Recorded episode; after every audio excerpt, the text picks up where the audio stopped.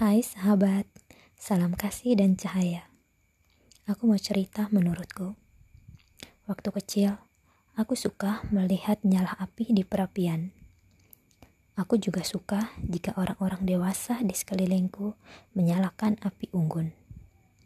Aku pasti betah duduk berlama-lama di dekatnya. Aku juga suka memandang langit malam.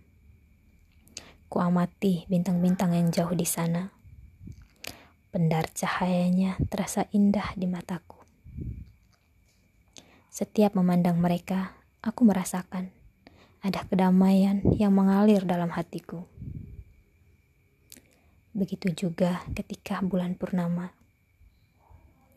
Aku suka bermain-main di bawah cahaya bulan. Menyenangkan sekali menjadi aku kecil yang sehari-harinya hanya mengenal makan, tidur, bermain, dan menikmati cahaya. Oh iya, seperti ceritaku sebelumnya, di desaku saat itu belum ada listrik.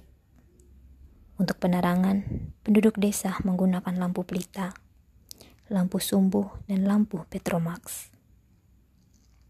Kalau di rumahku, bapak memasang lampu Petromax khusus di ruang keluarga sedangkan lampu sumbu dipasang di bagian dapur.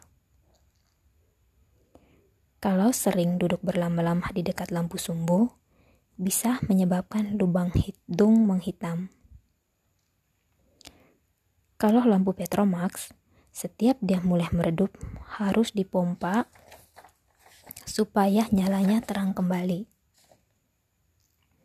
Aku suka melihat bapak memompa lampu Petromax ada keindahan tersendiri yang kurasakan. Aku juga suka melihat kunang-kunang. Kalau hari sudah mulai malam, kunang-kunang sering muncul berkelompok. Kelap-kelip cahayanya indah sekali. Aku suka, bahkan sangat suka melihatnya. Tak jarang aku mengejarnya berusaha menangkapnya dalam genggaman. Tetapi sayang tidak pernah berhasil.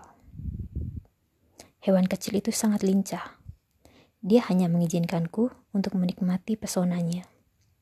Dia tidak ingin aku menangkapnya, apalagi sampai mengurungnya. Dia makhluk yang sangat bebas. Dia terbang ke mana dia suka, membawa cahaya di mana pun dia singgah. Ah, kunang-kunang, kenapa sekarang engkau seperti menghilang ya?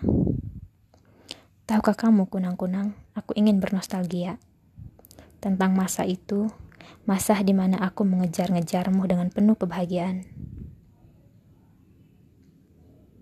Nah, sahabat, ini cerita masa kecilku. Sampai jumpa. Semesta memberkati. Namaste. Terima kasih, terima kasih, terima kasih.